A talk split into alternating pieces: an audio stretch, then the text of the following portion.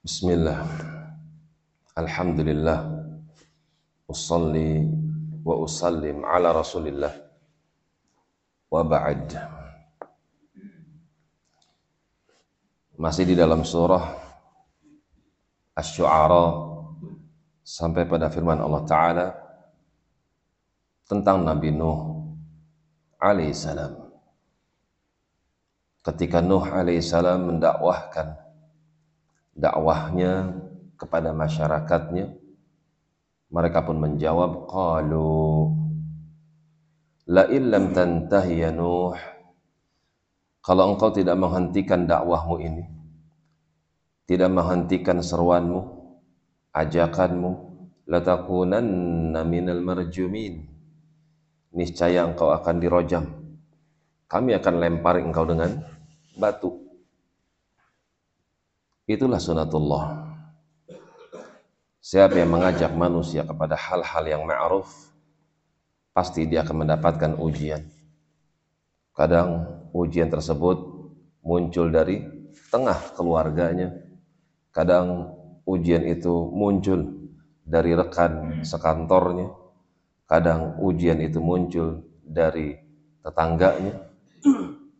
Qala rabbi inna qaumi kadzdzabun, maka tidak ada daya dan upaya pada Nuh alaihissalam kecuali berdoa kepada Allah. Ya Allah, sungguh aku telah mendakwahkan mereka, akan tapi mereka, kaumku, mendustakan diriku. Faftah baini, karena itu ya Allah, bukakanlah antara aku wa bainahum, dengan mereka, fathan, wa najjini wa man ma'iya minal mu'minin, buatkanlah pemisah antara kami dengan mereka, dan berikanlah pertolongan untukku dan juga orang-orang yang beriman bersamaku ya Allah.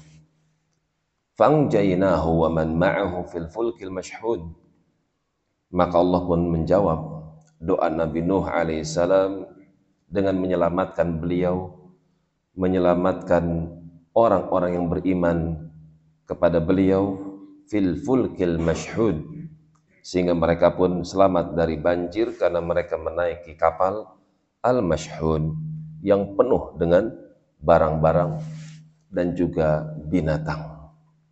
Summa aghraqna ba'dul baqin, adapun yang tersisa daripada mereka kami biarkan tenggelam. Inna fi dzalika laayatan, sungguh pada peristiwa tersebut terdapat tanda-tanda kebesaran Allah. Wa ma kana aktsaruhum mu'minin, akan tapi kebanyakan mereka manusia, meskipun mereka sudah melihat tanda kebesaran Allah, tetap saja mereka tidak mau beriman. Wa inna rabbaka lahuwal azizur rahim, padahal Tuhanmu itu maha perkasa ya Muhammad sallallahu alaihi wasallam, dia maha kuasa atas segala sesuatu dan tidak akan pernah terkalahkan.